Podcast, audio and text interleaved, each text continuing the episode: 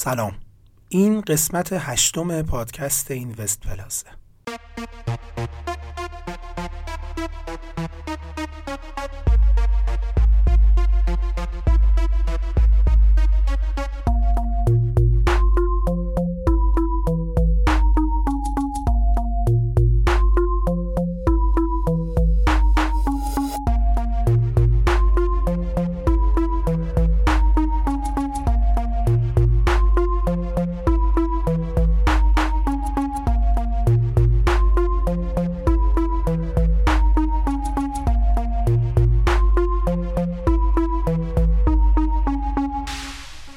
من داشتم فکر می‌کردم که اگه بیان برای یه معاملگر یه معاملگر مثلا بورس یه بیوگرافی بنویسن زندگی نامش رو بخوان بنویسن بعد از اینکه توی پاراگراف اول می نویسن که وی در خانواده مذهبی چشم جهان گشود میان می نویسن که این شخص چطوری اصلا با بازار آشنا شد. یعنی چجوری؟ اولین باری که اسم یه بازار مالی مثلا مثل بورس به گوشش خورد کی بود چطوری بود. بعد همینجوری داشتم به این فکر می‌کردم و یهو به این نتیجه رسیدم که تریدرهایی که معاملگرهایی که در بازارهای مالی خیلی جدی فعالیت می‌کنن مسیر آشنایی و مسیر معاملگر شدنشون خیلی شبیه همدیگه است. یعنی تو الان اگه 10 تا تریدر رو بذاری کنار هم 10 تا معاملگر رو بذاری کنار هم و بگی که تو چه مسیری رو طی کردی از روز اول تا الان؟ اونا یه چیزایی میگن که این چیزا خیلی شبیه همدیگه است. تو میگی مثلا اونم همینجوری آشنا شده همینجوری رشد کرده بود. آره ولی به نظرم به تریدر جدی بودن هم حتی ربطی نداره زیاد. یعنی کسی که وارد می‌خواد وارد این مارکت بشه یه چیزی شنیده معمولا ریسورس های مشابهی دم دست منابع؟ آره منابع مشابهی دم دستشون قرار می‌گیره و به خاطر همین خب خیلی شباهت هست توی اول کار به نظرم. کلا آدما چطوری آشنا میشن با این بازارا؟ اگه نظر منو بخوای احتمالا مثلا از یکی از اقوام پسرموی پسرمه میشنون که آره من پولمو بردم تو بورس. توی یه ماه مثلا هشت برابر شد سرمایه یا مثلا طرف یه فیلم مثلا می‌بینه که چه می‌دونم Wolf of Wall Street رو می‌بینه و جردن بلفورت و این داستان ها که تبدیل میشه به این قضیه که علاقه من میشه که یه سری چیزایی یاد بگیره. آه منم برم پولدار شم. آره. آره. اولش برای همه به نظر من از این منم برم پولدار همه شروع میشه. یعنی هیچکی نمیگه وای چقدر صنعت مالی جذابه برم صنعت مالی آره رو یاد بگیرم صرفاً همه میگن بریم. پولدار شیم. آره. حالا بعد یه عده باز تو اون سیستم پولدار شدن میمونن یه عده میگن که نه تازه درک می‌کنن که این صنعت مالی خودش هم حالا یه سری جذابیت هایی به جز پول داره. ولی بعد که از اون پسرم مه میشنون که من رفتم پولم رو تو بورس هشت برابر کردم میرن به پسرم مه میگن که خب حالا مثلا داستان چیه؟ چجوری یاد بگیرم؟ چجوری بفهمم چی بخرم چی نخرم و اینا؟ آره، اونجاست که پسرمه کتاب سیاه جان مورفی رو از کیفش میاره بیرون. حالا یه چیز جالب بگم. یه انتشاراتی هست. فقط کتاب جان مورفی رو میفروشه. یعنی فقط همون تخصصیه. انقدر مصرف این آره. کتاب رفته تو ایران بالا. فکر کنم سرانه مصرفش تو ایران خیلی بیشتر از جای دیگه من تو مترو دو سه بار شنیدم یکی داشت به یکی دیگه کتاب جان مورفی رو معرفی می‌کرد. آره. آره. کتابی که مال مثلا فکر کنم 50 سال پیشه. بعد یه گوشه ای از کارهای جان مورفیه. یعنی من همه کتابای جان مورفی رو خوندم همه مقاله هاشو خوندم کاراشو دنبال کردم. جان مورفی اومده خیلی وقتا یه شاخصهایی معرفی کرده به صنعت مالی که این شاخص ها هنوز داره استفاده میشه مثل شاخص سی آر بی مثلا که یه شاخصی از قیمت کالا هاست و اینا. ولی متاسفانه تو ایران جان مورفی فقط به اون کتاب 50 سال پیشش. سیاه بی محتوا شناخته میشه البته نمیشه گفت بی محتوا شاید واسه کسی که تازه می‌خواد وارد مارکت بشه بعدم نباشه یه بار آره. خوندنش. آره قبول دارم. آره یعنی مثلا اینکه بیان خدا کنن کتاب رو به نظرم خیلی اشتباهه. که آقا این کتاب جان مورفی رو بخونی دیگه تو معامله گری. این خب حرف خیلی مسخره ولی اینکه واسه شروع کردن خوب باشه به نظرم اینطوری هست. تو فکر می‌کنی خوبه برای شروع کردن؟ به نظرم آره بد نیست واسه اینکه یه نفر اگه کتاب خون باشه بیاد و مثلا بخونه. آه خب بسیار عالی. ولی باز به هر حال طرف اول با تکنیکال آشنا میشه آره. بریم تکنیکال یاد بگیریم و مثلا دیگه اونجا تازه جاییه که فکر می‌کنه که با تکنیکال می‌تونه هر کاری بکنه تو بازار. بعد کم کم شروع می‌کنن یه حرفایی میشنون که تکنیکال براشون تبدیل به خدا میشه. یه نفر یه بار به من گفت که حالا ممکنه این پادکست هم بشنوه ولی خب آره. یه بار به من گفتش که سیل لورستان رو من با تکنیکال پیش بینی کردم. گفتم چطوری پیش بینی کردی؟ گفت من توی چارت شرکت های سیمانی خب. دیدم که اینا قراره یه رشد خیلی وحشتناک عجیب و غریبی بکنن. حد زدم که یه بلای طبیعی تو راهه. واقعا در حد نوستراداموس اصلا در حد غیبگویی زلزله باش پیش بینی می‌کنن و نمی‌دونم اینجور چیزا. ولی خب این چیز یه چیزی که هست دیگه. یعنی همه آدما وقتی که میان تازه تکنیکال یاد می‌گیرن فکر می‌کنن واقعا میشه باشه دقیقا آره. یعنی فکر می‌کنن که این با این همین تکنیکال ما خودمون اینطوری بودیم دیگه. آره آره آره. دقیقا بعد چه اتفاقی میفته براشون بعدش احتمالا با دوره های مثلا اساتید و اینا آشنا میشن که چه می‌دونم ما مثلا در عرض دو ساعت 45 تا اندیکاتور بهتون یاد میدیم و بعد چه می‌دونم با یاد گرفتن روش یک دقیقه‌ای ما می‌تونین یک شب پولدار بشین پولدار بشین. چیزا دیگه آره. یعنی مارکتش واقعا خودت بهتر از من می‌دونی واقعا مارکت کثیفیه. کثیفی آره. آره. آره. و اون اساتید معمولا آها یه فازی هم که این وسط وجود داره اینه که طرف بعد از اینکه تازه با تو همون تکنیکال با مثلا اندیکاتور و اینا آشنا میشه در به در میافته دنبال اندیکاتور مثلا مهم. یه اندیکاتور پیدا کردم فلانه به هم هم یادت میاد دیگه ما تو شرکت هم اینطوری بودیم دیگه. آره صبح صبح مثلا من پا می شدم می اومدم می‌گفتم نیما دیشب تا صبح کار کردم یه اندیکاتور پیدا کردم این دیگه ما رو پولدار می‌کنه مثلا آره اندیکاتور ویلیامز و اینا یادت باشه آره. آره اوایل. واقعا داستان این شکلی بود و حالا اینو دارم میگم که کسی که داره میشنوه پادکست رو بدونه که این مسیر مسیر طبیعی این آره داستانه آره. ولی خب گفتنش به شنونده کمک می‌کنه که طرف دیگه اینا رو بپره زودتر. مثل ما و مثل هر کس دیگری که اومده مثلا یه 6 ماه توش گیر نکنه. واقعا من برای 6 ماه اون برای 6 ماه تمام فکر می‌کردم که اون اندیکاتور ویلیامزه داره درست کار می‌کنه. من بلد آره. نیستم ازش استفاده کنم. اندیکاتور یه چیزی بود که وقتی قرمز می‌شد باید میفروختی. وقتی سبز می‌شد باید مثلا می‌خرید. آره ولی می‌دونی به نظرم یادگیری اندیکاتور لازمه. یعنی از چه بابت؟ ببین مثلا اینکه تو بدونی RSI چیه مکتی چیه یا مثلا چه می‌دونم ایچیموکو داره چی کار می‌کنه؟ خوبه ولی اینکه مثلا قفل باشی روش هی مثلا هر حتی روز ایچیموکو خارج از اندیکاتورا گفتی دیگه. آره، چون- آره، آره. کلاس چیز نیست. آره. دقیقا. می‌خوام بگم که یعنی کسی که بخواد شروع کنه باید یاد بگیره یعنی بدونه چیه. ولی خب استفاده نکنه هم شاید مثلا یه جایی بعدم به دردش خورد. آره ولی احتمالا استفاده نمی‌کنه. قبول داری؟ بستگی داره بازم. یعنی مثلا من می‌دونم کسایی هستن که چه می‌دونم دارن دایورجنس استفاده می‌کنن. شاید دایورجنس فارسیشو بگو دیگه. divergence فارسیشو هم بلد نیستم واقعا. میشه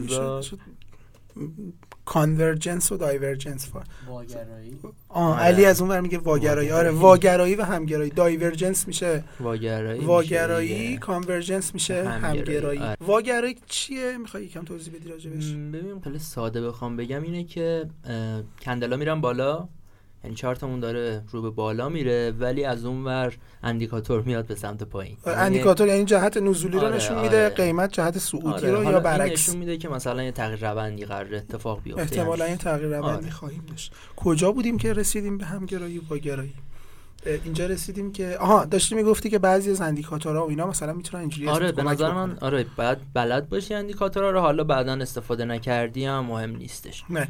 آره پس یه آدمی که میاد تو بازار اول تازه میشنوه که اه تکنیکال یه چیزی وجود داره به اسم آره. تکنیکال می‌تونه کمک کنه من پول دارشم و جام مورفی و میره تو اندیکاتورا و فلان و اینا من اون موقع ها توی اون زمانی که فکر می‌کردم که مثلا اندیکاتور می‌تونه خیلی کمک بکنه و اینا کم کم دیگه داشتم شروع می‌کردم اندیکاتور بنویسم خودم. آره یادمه. آره. و خیلی هم احساس می‌کردم که خفنم که دارم این کارو. می‌کنم. دیگه احساس می‌کردم دیگه, دیگه خدای داستان شدم که دارم اندیکاتور رو می‌نویسم. در حالی که چیزی نیست یعنی واقعا آره. یه ماهه می‌تونه یه نفر یاد بگیره و هیچ کاربرد به خصوصی هم احتمالا نداره براش.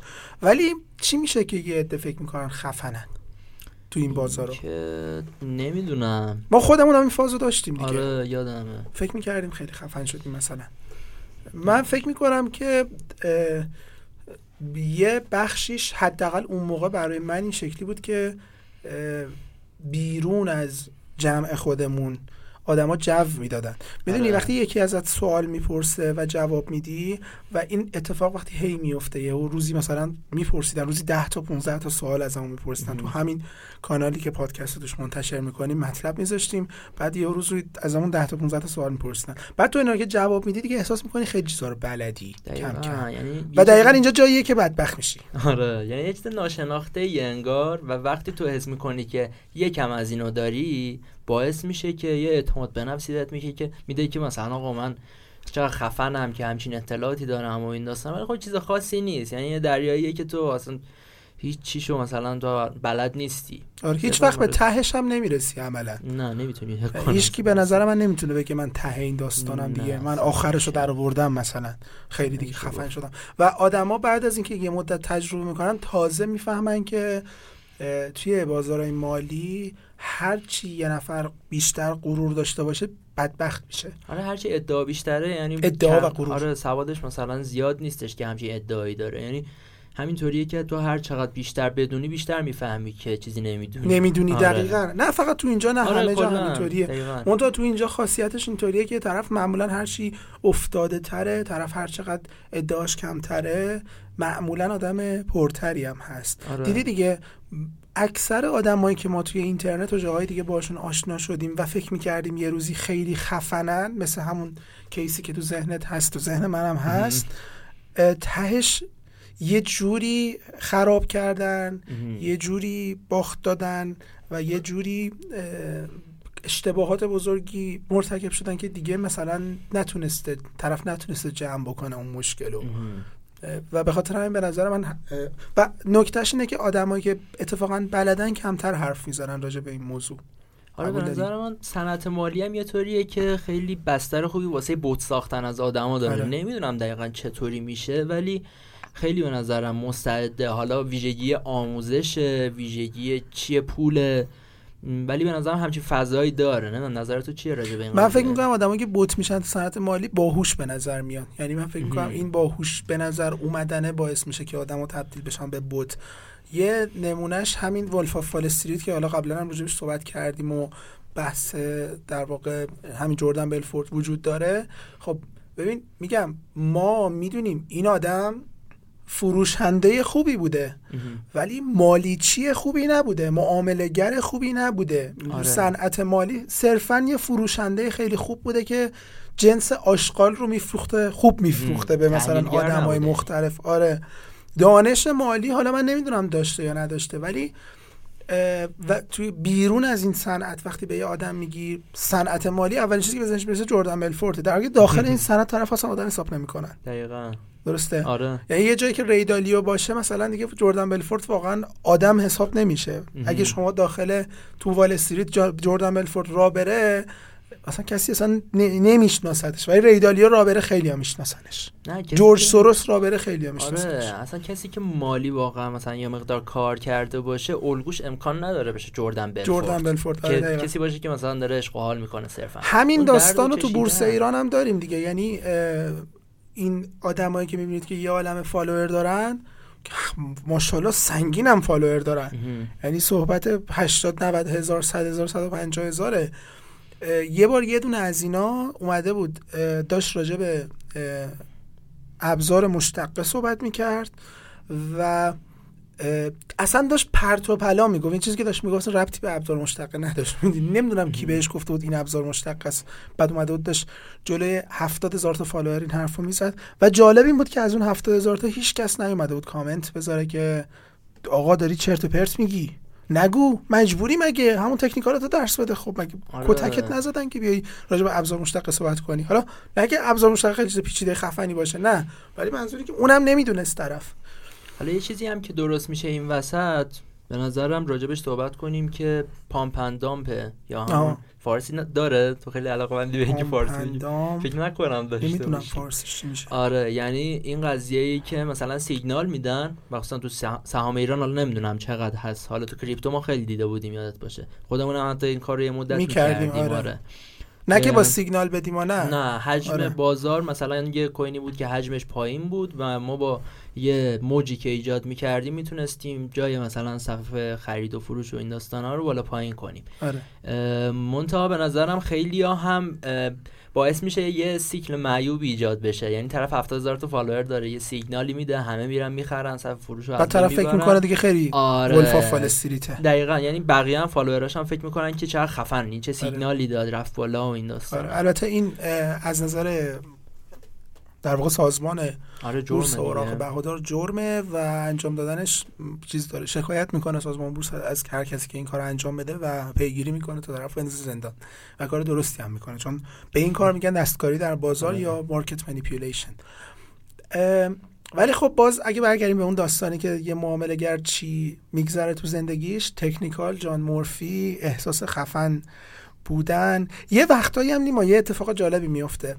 اونم اینه که طرف یه تحلیل technical انجام میده بعد درست از آب در میاد. بعد فکر می‌کنه دیگه وا گرفتم دیگه فهمیدم داستان چیه. در حالی که می‌دونی شما اگه رندوم وسط یه چارت خط بندازین هم احتمال اینکه قیمت به اون آره. خط واکنش نشون بده دقیقا. زیاده. حالا من یه دیدگاهی هم دارم که تو باش مخالفی. خب. قضیه بورس ایرانه که من معتقدم که حالا کلپسش و این داستانا رو حالا کاری ندارم کلپس یعنی ولی ریزش ریزشش و اینا رو کاری ندارم ولی به نظرم افرادی که الان دارن بورس ایران کار می‌کنن خیلی هاشون زیاد علم مالی ندارن و صرفا به خاطر رو به رشد بودن شاخص مالی شاخص آره. شاخص بورس دارن صرفا رشد می‌کنن نه من با این مخالف نیستم آره با قسمت دوم که حالا بعدا. صحبتشو می‌کنیم مخالف و اینکه به قول تو اگه طرف مثلا همون ابتدای کار میاد پولو میاره توی بورس ایران بعد یه سهامی رو می‌خره چه مثلا همین داره می‌خره. بعد همین سهام من اینجا رو مجبورم یه بوق بندازم روشه چون اسم سهم فکر کنم جالب نباشه بیاریم. ولی خب؟ آره مثلا یه سهامی رو می‌خره و به خاطر وضعیت تورم و دلار و چیزایی که می‌دونین این داره مثلا از هر بالا. آره از هر مثلا چند روز یه سه روزش مثبت پنج می‌خوره یه روز یه منفی یک می‌خوره باز می‌رسه تا مثبت پنج می‌خوره. آره. این چی میگم؟ یعنی می‌خوام بگم بعد طرف این اعتماد به نفس رو می‌گیره که آره من تشخیص دادم که این سهام سعودیه و این داستان هست دیگه. آره. ولی یه حالت دیگهش هست. اونم اینه که طرف واقعا بدونه. مثلا ببینه فرض کن که بحران ارزی به وجود اومد. طرف واقعا بدونه. قدم بعدی بحران ارزی مثلا اینه که بورس رشد بکنه. نه این به نظر من کاملا دانشه که اون موقع بره در واقع اقدام بکنه آره. سبد خوبی توی بورس برای خودش جمع بکنه. این خیلی اتفاق خوبیه. ولی اینکه حالا طرف مثلا پسرم بوش بهش گفته بیا بعد اومده خریده رفته بالا و اینا اینو من. باهات موافقم. یه استراحت بگیریم برگردیم. آره موافقم. Thank you.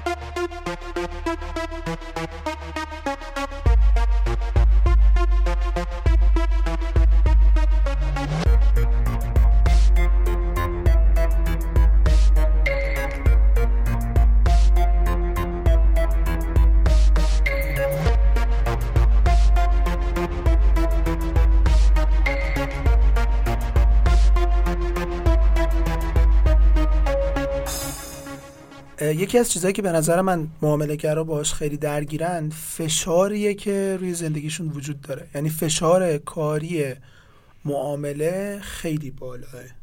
اه، اینو اصلا قبول داری یا نه؟ صد درصد قبول دارم. البته بستگی به نوع trade کردن و نوع معامله داره که مثلا طرف تحلیلگر کوتاه مدت بلند مدت یا چه بازاری کار می‌کنه؟ مثلا بازار بورس ایران time ش خب خیلی کمتر از بازارهایی مثل فارکس و cryptocurrency ه که 24 ساعت هفت روز هفتن دیگه. یعنی آره. البته crypto اینطوریه. آره. و خودت دیده بودی زمانی که crypto کار می‌کردیم؟ زندگیمون اینطوری بود که شاید 24 ساعته که داشتیم چارتا نگاه می‌کردیم. چون آره. نوسانای بازار cryptocurrency وحشتناکه. و از اون ورم ساعت چهار صبح بیدار شدم واسه خبر نمی‌دونم چین و از اونجور داستانا و مثلا تو برای یه مدت طولانی چهار صبح بیدار می شدی آره آره. علی هم بیدار می شد آره علی هم بیدار می‌شد یادش بخیر یعنی یه دورانی بود که من قشنگ یادمه که روی کاراکترمون کاراکترمون و رفتارامون تاثیر خیلی بدی گذاشته بود. چون عصبی شده بودیم آره فکر کنم مثلا من چهار بیدار می شدم کارامو می‌کردم. البته یا مثلا تا ساعت دو میخوابیدم فردا چهار بیدار می‌شدم. می‌رفتم دانشگاه فردا میومدم دوباره. ساعت دو میخوابیدم چهار بیدار می‌شدم کارام می‌کردم. یعنی شاید یه یه ماهی بود یادت باشه یه وظیفه سنگینی هم رو دوشمون بود اون آره، موقع که آره. باید اپسش بر می اومدیم و شاید فکر کنم اون یه ماه هر شب شاید دو تا چهار ساعت داشتیم میخوابیدیم. خودت آره, آره. اینو من خودم یادم. من تو اون یه ماه یه دونه یک هفته ای بود که اون یک هفته رو کامل شرکت موندم. یعنی یک هفته من شرکت خوابیده بودم آره. و اصلا هیچ چیزی که دوشم نمی‌تونستم وسطش بگیرم. ولی تو چهار صبح پا می‌شدی معاملات رو هندل می‌کردی تا پنج.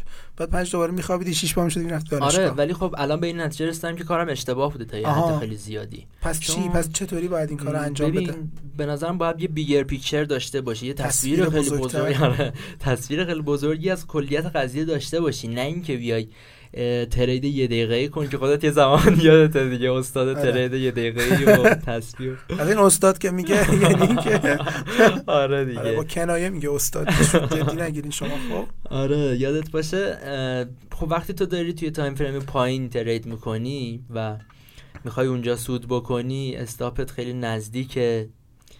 ایستت خیلی نزدیکه. حد ضرر. آره حد ضررت. و خودت می‌دونین دیگه باید توی time frame پایین خیلی استرس زیادی رو تحمل کنیم ولی نه. ولی این کار کار غلطیه. آره غلط به نظر من. آره. البته الان افرادی هستن که دارن time frame پایین سود می‌کنن ولی اکثریت من اینو قبول ندارم. من فکر می‌کنم افرادی نیستن که دارن time frame آره پایین سود می‌کنن. تصویر بهت نشون بدم. حالا خب. ولی کار جالبی نیست. حتی اگه سود کنم به نظرم کار اشتباهیه. پس کلا بهترین کار اینه که نگاه یعنی حالا حتی نظر من. آره. بهترین کار اینه که نگاه بلند مدت داشته باشیم. در مخصوصا در بازارهایی که مثل بازار بورس اصطلاحا استاک مارکت هن آره دقیقا تو استاک مهمتره. بازارهای متمرکزن. در واقع تو بازارهای متمرکز دید بلند مدت خیلی بهتر کار می‌کنه. قبلا تو پادکست راجع به بازارهای متمرکز و بازارهای غیر متمرکز صحبت کردیم. ولی در کل توی بازار متمرکز این بلند مدت نگاه کردن بلند مدت معامله کردن احتمال سود شما رو خیلی می‌بره بالا. عدد سودتون رو هم می‌بره بالا. من یه مثال جالب براش دارم. مثالش اینه که یه دوستی میگفتش که اون موقعی که من داشتم تازه وارد بورس می‌شدم یه سبد برای خودم درست کردم به ارزش یه میلیون. یه سبد برای پدرم درست کردم به ارزش اونم یه میلیون خب. بعد میگفتش که این سبد پدرم موند همونجوری من اصلا دیگه بهش ترس نزدم. همونجوری موند و ولی سبد خودم رو اصلاح می‌کردم. هی سهماشو عوض می‌کردم. مثلا اینو میخریدم اونو میفروختم و اینا. میگه خلاصه بعد پنج سال دیدم مثلا یه میلیون من شده. 15 میلیون یه مل... یه میلیون پدرم شده مثلا 50 میلیون. می‌دونی؟ حالا آره. مثال عددشو مثال زدم.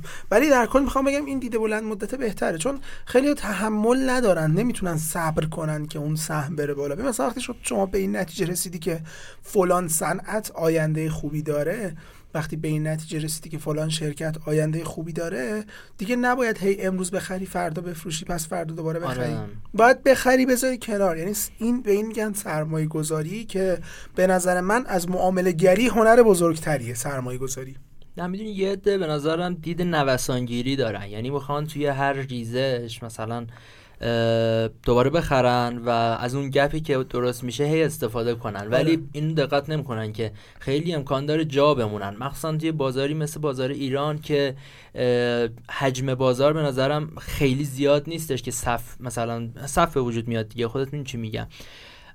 بازار کاملا نقد نیست کاملا آره، لیکوید آره. نیست. دقیقا. پس در نتیجه احتمال جا موندن از این قضیه خیلی زیاده. آره یه صفشه دیگه نمی‌تونی. آره. سوار شی دوباره دوباره بخری و فلان و اینا. به خاطر همین آره در کل این دیده بلند مدت بهتره. یه چیز دیگه هم من می‌خواستم بگم راجع به همین قضیه روانشناسی مثلا معامله و این داستانا. خب هر معامله گری مینو باید بدونه که نباید احساسی عمل کنه. یه چیز خیلی طبیعیه و این الان سالتر لبخند می‌زنه من. و اینکه این قضیه کنسل کردن احساس احساس و مثلا چه می‌دونم از بین بردن احساسی عمل کردن باعث میشه که توی زندگی روزمره آدم هم یه سری تاثیرات بدی بذاره و معامله گرا کلا آدمای بی احساسی آره طبیعتا باید احساس رو از بین ببرن ترجیحاً توی رفتارشون و وقتی این اتفاق میفته شاید توی سطح زندگی یه جاهایی باشه که یه دست شما انتظار داشته باشن احساسات بروز بدیم ولی خب شما نتونین. آره یا مثلا اصلا واسهتون غیر منطقی باشه تو خودت اینطوری شده بودی؟ آره یعنی یه دوره یادت باشه من واقعا اینطوری شده بودم اون موقع خیلی ترید می‌کردم. و ذهنم مثلا می‌تونم 80 90 درصدش درگیر این قضیه ترید کردن و اینا بود و طبیعتا احساساتم خیلی خیلی کم شده بود. یادت دیگه آره کاملا یادم میاد. و این مسائل هم امکان داره پیش بیاد و یه سری چیزای دیگه هم هستش که از در مورد قضیه فیزیک بدن و اینجور داستان هست که آقا پشت میز نشستن و نگاه کردن به مانیتور واسه ساعت های متمادی باعث میشه که بدن درد و آرتروز و اینجور چیزام به وجود بیاد که توی تریدرها به شدت دیده میشه شایع آره. آره. حالا این بحثو که گفتی من یه سوال دیگه برام پیش میاد. اونم اینه که به نظرت اصلا سه تا حالت. به نظرت آیا معامله گری می‌تونه یه شغل تمام وقت باشه؟ یک. دو اصلا آیا باید یه شغل تمام وقت باشه یا نه؟ سه کسی که پاره وقت کار می‌کنه تکلیفش چیه؟ مثلا آیا کارش درسته درست نیست و نمی‌دونم از این چیزا. یعنی اصلا می‌خوام بگم که یه آدم می‌تونه کارشو بذاره کنار بیاد معامله گر بشه؟ ببین به نظر من این قضیه بیشتر به کاراکتر خود فرد بستگی داره. یعنی بیشتر از اینکه بگیم می‌تونه باشه یا نمی‌تونه باشه اینه که تو خودت چطور آدمی هستی. دید آدم به قضیه معامله گر بودن مثلا دید خود من شاید یه جوری نزدیک به دید دلالی باشه واسه همین ترجیح میدم کاری که انجام میدم پروداکت داشته باشه. حالا درسته محصول میگن؟ داشته آره باشه. دقیقا محصول داشته باشه. یعنی تو فکر می‌کنی معامله گری یه جور دلالیه و کار سازنده ای نیست و ترجیح میدی یه کاری انجام بدی که خروجی سازنده داشته باشه محصول داشته باشه. نه به این شدت که تو میگی مثلا من بدم میاد فرضا از این قضیه ولی خب محصول داشته باشه خب ترجیحا بهتره. و خیلی میگن خب این قضیه محصول داره. تو position ی که داری می‌گیری trade plan ی که داری معامله که باز می‌کنی برنامه معاملاتی که داری.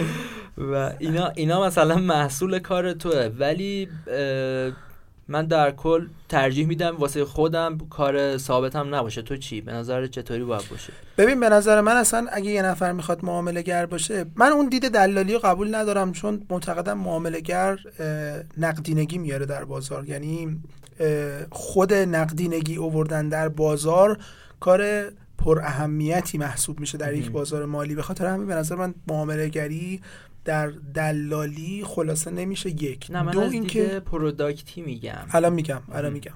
دو اینکه حتی اگه دلالی باشه به نظر من دلالی اشکالی نداره. برای اینکه دلال داره تسهیلگری می‌کنه. در واقع دلال آره آره. یعنی اگه قرار بود اقتصاد بدون دلال کار کنه کار می‌کرد. حتما کار نکرده که دلال اومده یه کاری داره انجام میده اون وسط. در مورد بحث محصول داشتن یا نداشتن به نظر من معامله گری محصولش اینه که حالا پول خودت یه صحبت یه طرف ولی مثلا فرض کن داری پول یه نفر دیگری رو مدیریت می‌کنی محصولش اینه که تو داری ثروت یک آدم یه شرکت یه مجموعه یا هر چیزی رو می‌گیری مدیریت می‌کنی از افتش جلوگیری می‌کنی و به رشدش کمک می‌کنی و وقتی که یک شرکتی مثلا فرض کن که ثروتش افزایش پیدا می‌کنه این به همه کارمندها پرسنل سهامدارای اون شرکت کمک میرسونه. و به خاطر همین این محصولشه به نظرم ضمن اینکه در بازار بورس مخصوصا وقتی که تو سرمایه تو وارد بازار بورس می‌کنی این خودش کار مولده. چون که تو داری سرمایه تو تو که سرمایه داری و بهش نیاز نداری داری می‌ذاری در اختیار یه کسی که می‌تونه باشه کار مولد بکنه. مثلا من سرمایه می‌ذارم در اختیار فرض کن شرکت X شرکت X میاد یه کارخونه جدید می‌سازه چهار نفر اونجا به خدمت می‌گیره و می‌دونی بالاخره تاثیر مثبتش رو در کل جامعه نشون میده. ولی در کل به نظر معامله گری باید یه کار تمام وقت باشه. یعنی نصف نیمه به نظر من نمیشه. یعنی یه نفر یا نباید معامله بکنه یا اگه معامله می‌کنه به صورت تمام وقت این کار رو انجام بده. مثل هر کار دیگری که تمام وقته این کار هم به نظر من تمام وقته. وقتی میگیم یا یه کاری رو نکنه یا تمام وقت انجام بده اون یه کاری رو نکنه یعنی اینکه آقا تو وقتی نمی‌تونی تمام وقت کار انجام بدی پولتو بردار ببر بذار در اختیار صندوق های سرمایه گذاری مشترک یا صندوق های با درآمد ثابت یا بالاخره صندوق هایی که سرمایه های افراد مختلف رو جمع می‌کنن. ببر بذار در اختیار اونها بذار اونها کار کنن. اگه نمی‌خوای تمام وقت کار کنی. اگر نمی‌خوای تمام وقت کار کنی که اصلا یعنی شغل اصلیت باشه شغل اصلیت باشه. حداقل باید سه چهار سال وقت بذاری تا یاد بگیری. آره اینو قبول داری؟ فکر می‌کنی چقدر لازمه برای اینکه یه نفر معامله خوبی بشه؟ آخه بستگی داره به تعریفت از معاملهگر خوب. معاملهگر خوب به نظر چطوریه؟ معاملهگر خوب به نظر من آدمیه که می‌تونه سود مستمر داشته باشه در بازار و می‌تونه سرمایهش رو رشد بده می‌تونه ریسکی ریسکی که متوجه سرمایهش هست رو مدیریت بکنه و خلاصش همون رشد دیگه. یعنی به, به نظر من قشنگترین شاخص سنجش عملکرد یه معامله اینه که ببینی مثلا طرف شاخص بورس امسال فرض کن 100 درصد رفته بالا ثروت تحت مدیریت این آدم چقدر رفته بالا؟ اگه 150 درصد رفته بالا خب این یعنی از شاخص بورس جلوتره.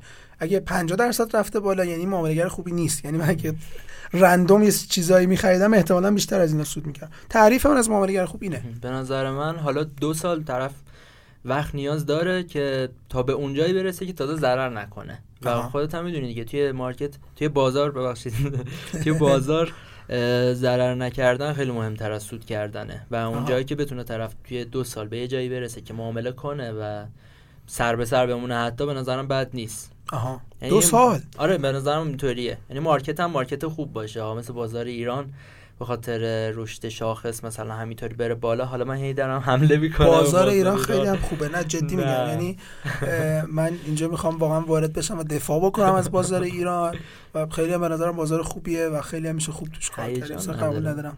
هیجان آخه بنی برای تو هیجان نداره دیگه. مثلا برای تو که معاملاتت صحبتی از کسر ثانیه بوده یه زمانی حالا کسر ثانیه اقراقه ولی خب معاملاتت صحبت از دقیقه بوده. برای تو که خبر معامله می‌کردی. آره. نمی‌دونم. اشتباه دوستان من اینجا بگم که خبر معامله یعنی چی خبر معامله کردن؟ اول می‌خوای توضیح بدی؟ خبر معامله کردن یعنی اینکه خب یه آماری می‌خواد بیاد مثلا فرض کنین چه می‌دونم اصلا مثلا ساده تر بگین دیگه. مثلا یه رئیس جمهوری سخنرانی داره. آره. تو پیش بینی می‌کنی که این می‌خواد یه حرفی بزنه که بازار بره بالا یا بیاد پایین. بعد متناسب با پیش بینیت از حرف اون آدم خرید فروش می‌کنی. بعد اگه آره. درست معامله کنی خیلی سود می‌کنی. اگه غلط معامله کنی خیلی ضرر می‌کنی. حالا من مثالش هم بگم که یه ذره ملموستر باشه. بگو. سر این قضیه سخنرانی آخر ترامپ که قرار بود صحبت کنه راجع به ارتباطاتش با ایران. اون موقع قیمت طلا خیلی بالا رفته بود. و همه هم انتظار داشتن که دوباره هم بالاتر بره. ولی صحبت های ترامپ یادت باشه خیلی آروم و بیایم با هم دوست باشیم و هم دیگر اذیت نکنیم. طور بود.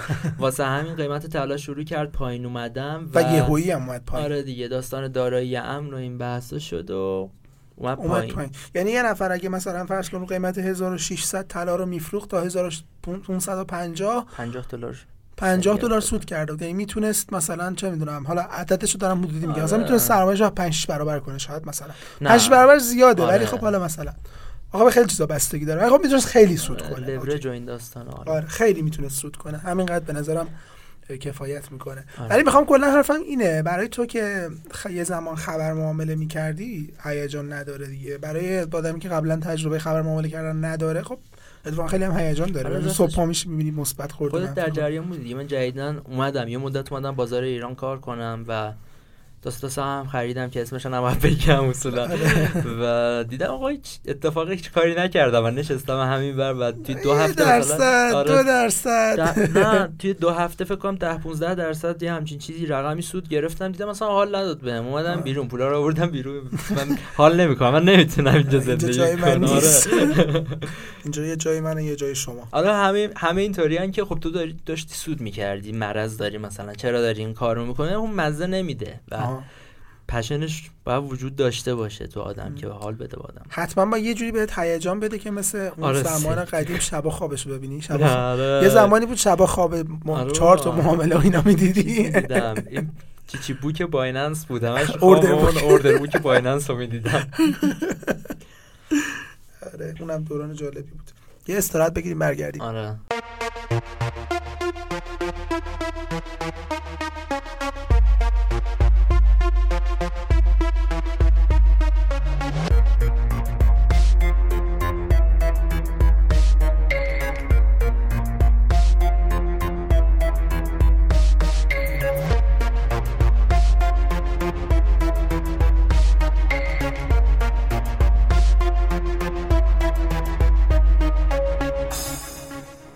توصیه اول چیه؟ توصیه به هم سن سالا والا در مقام توصیه که من نیستم.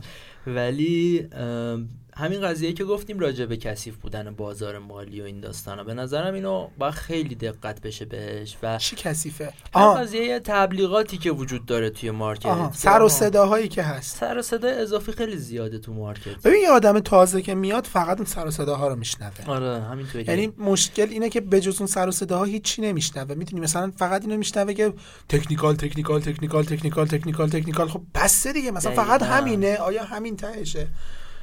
حالا مثلا اگه خیلی خوش شانس باشه fundamental میشنوه. ولی نمیره تو عمقش. یه چیزی همینجا یه پرانتز من باز کنم. وسط حرفت. خودم ازت سوال پرسیدم خودم پریدم وسط خب. ما توی این وست پلاس می‌خوایم یه چند نمونه تحلیل بذاریم که این همه هی میگیم موقع تکنیکال چرت و پرت این همه مثلا حال چرت و پرت که نه ولی خب. گرفتید منظورم دیگه. این همه میگیم آقا یه جور دیگه ای باید ترید کنید یه جور دیگه ای باید تحلیل کنید یه جور دیگه ای باید به بازار فکر کنید. بالاخره باید نشون بدیم که اون یه جور دیگه منظورمون چیه دیگه. آره تصویر بزرگ داشتن آره اینو می‌خوام اینو اینو حتما می‌ذاریم. یعنی پیگیر این پلاس اگه باشید ما اینو می‌ذاریم و می‌بینید که منظورمون از تحلیل خوب چیه. خب حالا واسه حرفت پریدم ادامه بده. آره داشتم می‌گفتم. یعنی باید خیلی تحت تاثیر این داستانا به نظرم قرار نگیرن کسایی که تازه می‌خوان وارد بازار بشن. و در نتیجه یه سری منابع توی اینترنت هست که اگه خوشبختانه زبان انگلیسیتون قوی باشه راحت می‌تونیم بهشون دسترسی پیدا کنیم الان دیگه فارسی هم خیلی زیاد شده. منابع فارسی آره منبع فارسی و خوبم خوب که زیاده آره. آره و اگه دنبال self study باشه یکی یعنی خودآموزی می‌تونه خیلی خوب از این منابع استفاده بکنه و خیلی می‌تونه هم سواد technical ش رو پیش ببره هم قضیه fundamental رو جلو ببره حالا یه سری داستانایی هم هست راجب CFA که اگه به نظرم یه کم راجبش توضیح بدی اینجا خیلی خوبه. ها آره. در تکمیل حرفت اینو بگم که به نظرم برای یاد گرفتن معامله گری هیچ کلاسی به هیچ عنوان نیاز نیست مگر اینکه یک کلاسی باشه که ببین واقعا یه چیز خیلی خاص و عجیب و غریبی توش گفته بشه. چون می‌دونم یعنی از هر هزار تا کلاس یه دونه هم پیدا میشه که من مثلا خود منم حاضرم برم بشینم داخل اون کلاس آره یاد بگیرم. منظورت اینه که اگه شرایط خودآموزی آدم داشته باشه خودش می‌تونه آره یاد بگیره در کل ولی به نظرم اینکه آدم خودش یاد بگیره بهتره. یعنی اصلا یکی از ویژگی های یه معامله اینه که باید بتونه خودش درد خودش رو حل کنه. یکی از خوششانسی هایی که من و تو داشتیم این بود که هیچکی نبود سوالمون رو جواب بده. آره نه که سطح سوال ما بالا باشه نه اتفاقا سطح سوالمون خیلی نازل و پرت و پایین بود. ولی هیچکی نمیشناختیم. آدمای زیادی بودن ما کسی رو نمیشناختیم. و این به ما خیلی کمک کرد. در مورد CFA ولی یه سری دوره هایی همه جا وجود داره. مثلا تو ایران یه دوره وجود داره تحت عنوان دوره تحلیلگری بازار سرمایه. خود سی اف اونم میگم اونم میگم. که با نظارت سازمان بورس برگزار میشه. اون دوره به نظر من بهترین دوره است. اون دوره از روی یه دوره خارجی طراحی شده به اسم CFA Chartered Financial Analyst. و یه کسی اگه از حالا زبانش خوب باشه و اینا می‌تونه بشینه مثلا اون دوره سی اف ای رو هم دنبال بکنه و بعد بره مدرکش هم بگیره و اینا. خیلی خوبه کلا. آره، اینطوری نیست که خفن ترین دوره دنیا باشه دیگه مثلا مثل اون نباشه و اینا. یا مثلا اینطوری نیستش که اگه اونو نخونید دیگه هیچ جوری نمیشه یاد گرفت و اینا. نه بازم یه آدمی که دنبالش باشه می‌تونه پیدا کنه. ولی در کل دوره های خیلی خوبی وجود داره برای یادگیری. حالا چه CFA چه دوره هایی که مثلا بهش میگن FRM و زیاده از این دوره ها. آره. کتاب چی؟ یه چیزی بهش کتاب CFA هم هست دیگه. یعنی دیروز فکر کنم 2020 اومد. آره. آره یعنی اینم منبعی قبل تر اومده بود به نظرم ولی خب حالا. یه خوبی که داره جامعه CFA و اولش هم یادت باشه با قضیه اخلاق در مالی و این داستانا شروع آره میشه که به نظرم خیلی جالب بود اونم. اخلاق در صنعت سرمایه گذاری ظاهرا یه دونه یه حرفیه که مال بچه مثبت هاست ولی در عمل بسیار بسیار حرف چیز کاربردیه فصل کاربردیه. توصیه دوم چیه؟ توصیه دومی به دوستان اینه که اگر می‌خواین معامله کنین تیم معامله هم حتما داشته باشین یعنی ما تنهایی کار نکنین آره تنهایی کار کنین مریض میشین واقعا.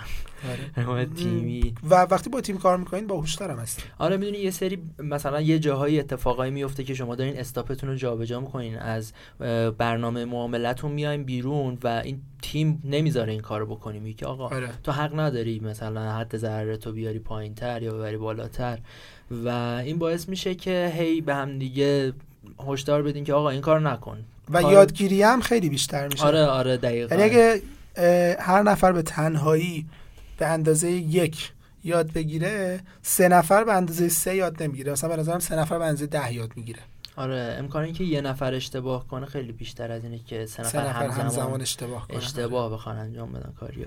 بعد چیز پیچیده هم نیست یعنی همین که صرفا یه دوستی باشه که علاقه من باشه بشینید با هم کار کنید واقعا لزومی نداره اون آدم مثلا آدم خفن و حرفه‌ای باشه آره. یا مثلا فکر نکنین یارو مثلا مبتدی نوبه مثلا نرم با این کار کنم نه صرفا همین که یه تیم باشه به نظر من و خوبه. یه چیز دیگه هم داستان کنترل توی تیم که ژورنال نوشته بشه و شما ژورنال یعنی چی ژورنال یعنی در واقع یه یه کاغذیه که شما یه معاملات رو روی مکتوب می‌کنی کامل و می‌دونی که دلیل ورودت به این معامله چی بوده دلیل خروجت چی بوده. این هم حتما باید داخل این برنامه معامله باشه و, و از قبلش هم شاید حتی مشخص بکنی که من الان وارد این معامله شدم. مثلا اگر فلان اتفاق بیفته من خارج خواهم آره شد. و وقتی خارج شدی یا مثلا حد ضرر رو رد کرد بنویسی که آقا دلیلش چی بوده فرزن؟ یه خبر بوده یا نه؟ صرفا روند عوض شده. چه اتفاقی افتاده؟ و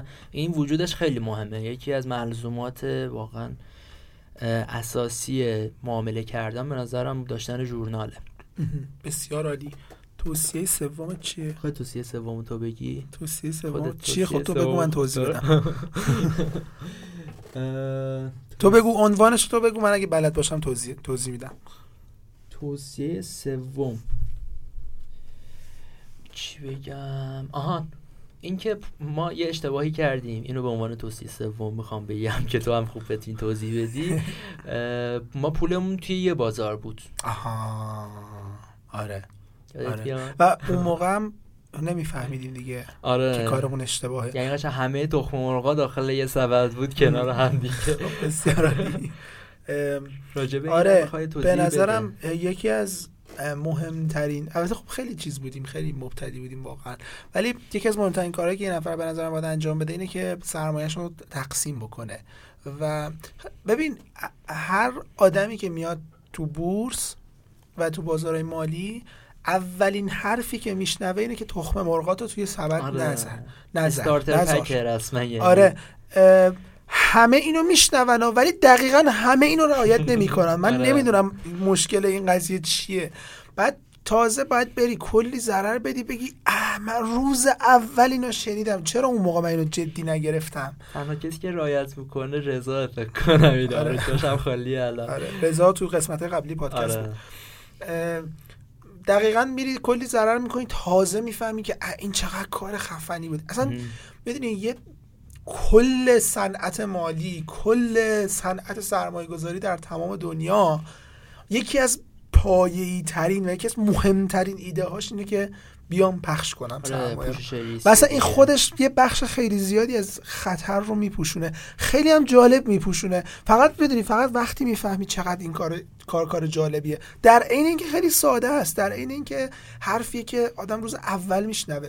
ولی فقط وقتی می‌فهمی چقدر کار جالبیه که نتیجهش رو ببینی. بنابراین اگه مثلا ده هزار تومن پول دارین البته با ده هزار تومن می‌تونید این آدامس بخرین کار دیگه ای نمی‌تونید بکنین ولی خب اگه ده میلیون تومن پول دارین مثلا 4 5 میلیونش رو بذارین تو بورس یه مقدارش رو برین مثلا تو همون بورس گواهی طلا بخرین. برین اوراق بخرین باز تو همون بورس. تو خود بورس فرصت های متنوع سازی و توی سبدهای تو در واقع سبدهای مختلف گذاشتن زیاده. خود بورس ببین ما بازار بورس رو داریم بازار فرابورس رو داریم. داخل خود اینها کلی نماد و کلی چیزهای مختلف داره معامله میشه. اوراق نمی‌دونم خود سهام گواهی های مختلف اوراق های پروژه ای اوراق های نمی‌دونم x y z هر چی. سعی کنین از اینا مدل های مختلفش رو بخرین و داشته باشین داخل خود بورس خدا رو این فرصت هست و از این بابت بورس نکته مثبتی داره حالا راجع به پوشش ریسک و ریسک هم فکر کنم توی اپیزود قبلی توضیحاتی داده باشین که اونا هم جالب باشه واسه کسی نه اپیزود. قبلی با اینکه اسمش زیاد پوشش ریسک نیستش. نه نه با اینکه اپیزود قبلی بود یا قبلی تر راجع به. عنوانش ریسک بود آره، ولی آره، خیلی موضوع. پوشش ریسک نبود آها. آره. اه، ولی کلا باید حتما حالا که گفتی مثلا حتما آره راجعش یه اپیزود مثلا می‌تونیم راجعش صحبت کنیم. آره. در مورد یه چیز مهم در مورد حساب حالا تو مجازی. مجازی آره، آره، دمو. و داخل بازار ایران مثلا این تالار مجازی آیاروکس که مال سازمان بورس هم هست. تالار مجازی بورس ایران. یه جایی یعنی که همچین چیزی هست که دمو باشه توی بازار ایران؟ آره آره, آره. آیاروکس تالار تالار مجازی بورس ایران. یه جاییه که شما می‌تونید یه پول فرضی بهتون میده بعد با اون پول فرضی می‌تونین سرمایه گذاری کنین ببینین کار کرد چطوریه. جالب اینجاست که یه سری مسابقه هایی هم اونجا برگزار میشه. حتی آه، من آره، خیلی وقت. پیش این آیاروکس رو دیدم. یعنی الان شاید. اولین باری که من آیاروکس رو دیدم فکر کنم اه، منم مسابقه هاشو دیده بودم یعنی فکر کنم ده سال پیش یا نه سال پیش 14 15 سالم بود خلاصه. دیدم و مسابقاش با جایزه مسابقاش اون موقع سهام واقعی بود آها آره،. برای من خیلی جالب بود برای من به عنوان یه بچه که پول نداشت خیلی جالب بود این دمو چ- مثلا اگه من رفتم توی حساب دمو حالا تو هم. آیاروکس یا جای دیگه دموهای دیگه رفتم کلی سود کردم. آیا این به این معنیه که من معامله‌گر خوبی شدم؟ ببین خودت بهتر از من می‌دونی این قضیه رو که داستان حساب دمو اینطوریه که شما حالا توضیحاتت هم به نظرم کافی بود راجع به حساب دمو که شنونده ها بدونن که یه حسابیه که یک دارایی به شما میده و این قضیه مجازیه و شما می‌تونین در شرایط بازار با اون پول بیاین معامله کنین. یه مشکلی که داره چون در همه چیز به جز پول توش آره واقعیه. آره. و همین مشکل ها همین قضیه ایجاد می‌کنه که پول واقعی نیستش. و چه می‌دونم استرسی که شما وقتی که داریم معامله می‌کنیم و داریم با پول واقعی کار می‌کنین این استرس رو اصلا ندارین خیلی راحتین. و این باعث میشه که شرایط شما توی بازار واقعی با بازار دمو فرق داشته باشه. یا یه سری اتفاقاتی که توی دمو میفته البته دیگه این خیلی پیچیده میشه بحثش که مارکت میکرن یه عده بروکرا فرزند و کارهایی که با حساب دمو می‌کنن با ریل فرق داره حالا فکر نکنم زیاد جاش باشه که توضیح آره نه. خیلی جاش نیست و به خاطر همین حساب دمو باعث نمیشه که شما یه تجربه خیلی واقعی رو توی زمینه معامله به دست بیاریم و ولی ولی همزمان واجبه قبول داری آره آره آره. دقیقا حداقل یعنی من میگم سه تا 6 ماه باید دمو کار بشه. فکر کنم تو اعتقاد داشته باشی به دو سه سال مثلا من صحبت به من اصلا بگم میگم دو سه سال باید دمو کار کنی. بعدش هم ترجیح نیا. آره اصلا کلا نیاییم آره. به خدا یعنی جد هم بیفته اینور پاره می‌کنه یه بار دیگه تو آره. آره. پاره می‌کنم. نه خب دلیل دارم براش دیگه. یعنی بابا قضیه خیلی ساده است. مثلا من اگه دستم بشکنه نمیگم. حالا بذار خودم درست کنم تا یاد بگیرم که این کارم مثل کار پزشکی کار تخصصیه دیگه. آره. می‌دونی؟ شما. دستت میشکنه نمیگی مثلا یکی هست قبلا دست دو نفر رو خوب کرده. تو یه ماه دست هشت نفر رو خوب کرده. مثلا به یارو بگم که بیا مثلا دست منم خوب کن. اه، آره به نظر من خیلی حالت خاصیه که هزینه فرصت ورود به بازار مالی بصرفه. آره. که بعد تو به این نتیجه برسی که آره من برم معامله گر بشم. آقا یه سری آدمای متخصص سالها نشستن وقتشون رو گذاشتن کتاب خوندن براش. مثلا ضرر دادن. همه این کارا رو کردن. حالا شدن متخصص. خب برید از تخصصشون استفاده کنید. این چه اشکالی داره؟ این همه صندوق سرمایه گذاری خوب هست. و اصلا هیچ کدومش من توصیه نمی کنم و برید لیستش تو وبسایت سازمان بورس هست. باز کنید. هر کدوم خودتون حال کردید برید توش سرمایه گذاری بکنید. اصلا برید تحقیق کنید. چهار اصلا تو چهار پنج تاش سرمایه گذاری کنید آره. که اگه یکی خرابکاری کرد که نمی‌کنه اون یکی در واقع نتیجه بگیره. خلاص حرفم اینه که اینا آدمای متخصصی هن. خب برید ازش استفاده کنید. حالا یه چیز دیگه هم که من می‌خواستم بگم بعد قضیه حساب دمو حالا فکر کنین شما بعد 6 ماه مثلا بعد 9 ماه حساب دموتون به یه حدی رسید که قانع شدین که من اگه پول واقعی ببرم داخل مارکت می‌تونم سود کنم یا اوضاعم خوب باشه. اگه به این نتیجه رسیدیم باز هم با مقدار خیلی کمی وارد مارکت بشین آره اینو منم کامل آره یعنی با یه مقدار کمی وارد- شیم و اون حس پول واقعی رو حالا یکم به دست بیاریم. بعد اگه دیدین نه واقعا دیگه اوضاع خیلی خوبه. افزایش سرمایه هم انجام بدین. ولی باز هم طبق معمول توصیه که ما داشتیم به افرادی که می‌خوان وارد مارکت بشن اینه که پولی که می‌خوایم بیارین داخل مارکت پولی باشه که واسهتون خیلی اهمیت نداشته باشه و پول استرس داری نباشه. آره. نظر آره. چیه راجع به این توی بورس میگن که فرش زیر پاتو نفروش که بیاری تو بازار بورس. و خ- کاملا حرف منطقیه.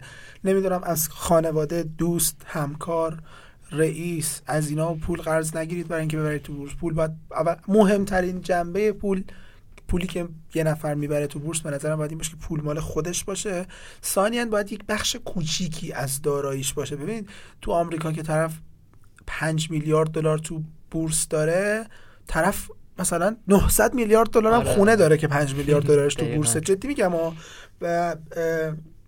در مورد ایران هم همینطوریه. یعنی اصلا خیلی مسخره است که یه نفر کل داراییش رو یا یه پولی که براش مهمه وام قرضه نمی‌دونم آره، اینا رو برداره ببره. آره. عجیبه. آره ببره اینا رو ببره بذاره توی ریسکی ترین بازار ممکن. توی بازاری که ریسک زیاد داره توی بازاری که فردا ممکنه سقوط کنه و خالی بشه. دقیقا. نه بازار ایران نه بازار آمریکا. می‌دونی مثل یه چیزی مثل بازار مالی 2008 بالاخره دیگه. آره یه چیزی مثل 2008 اتفاق بیفته.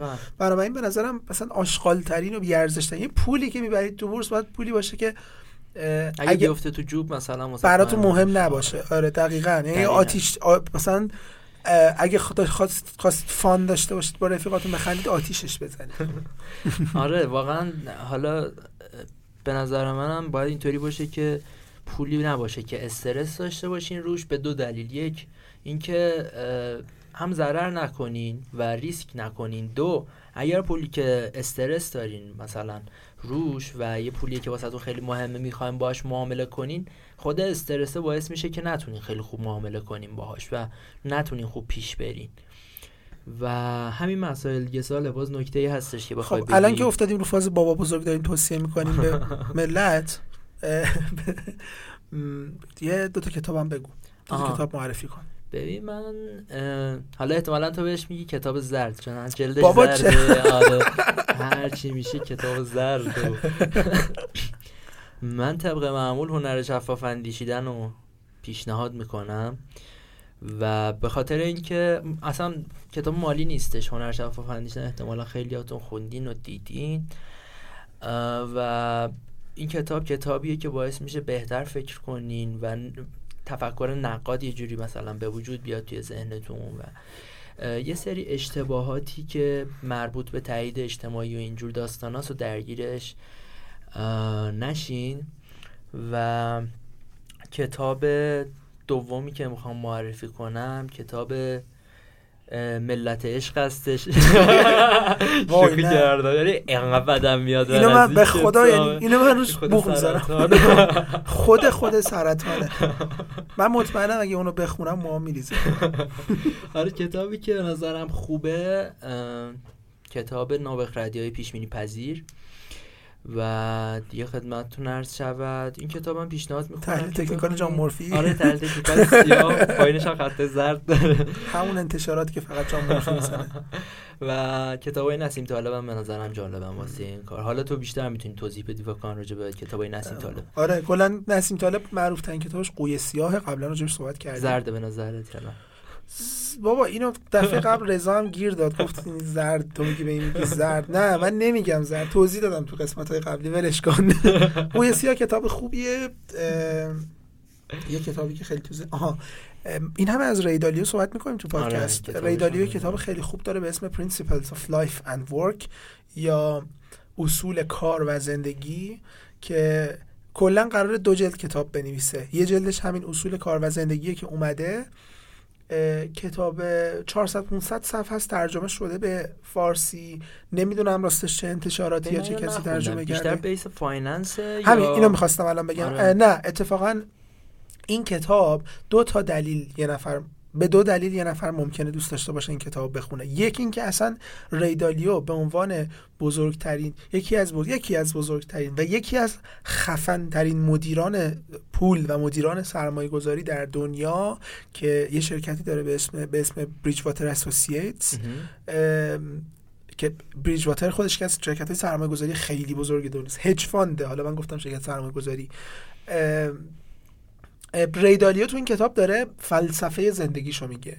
فلسفه کار و زندگیشو میگه. اسمش روشه دیگه اصول کار و زندگی. داره فلسفه کار و زندگیشو میگه و خوندنش برای من بیشتر من بیشتر داشتم کتابو از چشم یه آدمی که کار بزرگی کرده می‌دیدم تا اینکه یه آدم موفق در صنعت مالی. یه کوچولو داخلش از این توصیه های چگونه موفق شویم داره. ولی در کل کتاب خیلی خوبیه. این یه دلیل. دلیل دوم که یه نفر ممکنه اینو بخونه آدم هایی که مثلا نیمه حرفه‌ای هستن در صنعت مالی با خوندن این کتاب یه سری نکات ریزی از صنعت مالی میشنون که خیلی جالبه. نمی‌دونم وقتی داشته اینا رو مینوشته حواسش بوده یا نبوده ولی به صورت غیر مستقیم و خیلی نامحسوس و ناملموس داخل کتاب داره میگه که بریج واتر چطوری کار می‌کنه.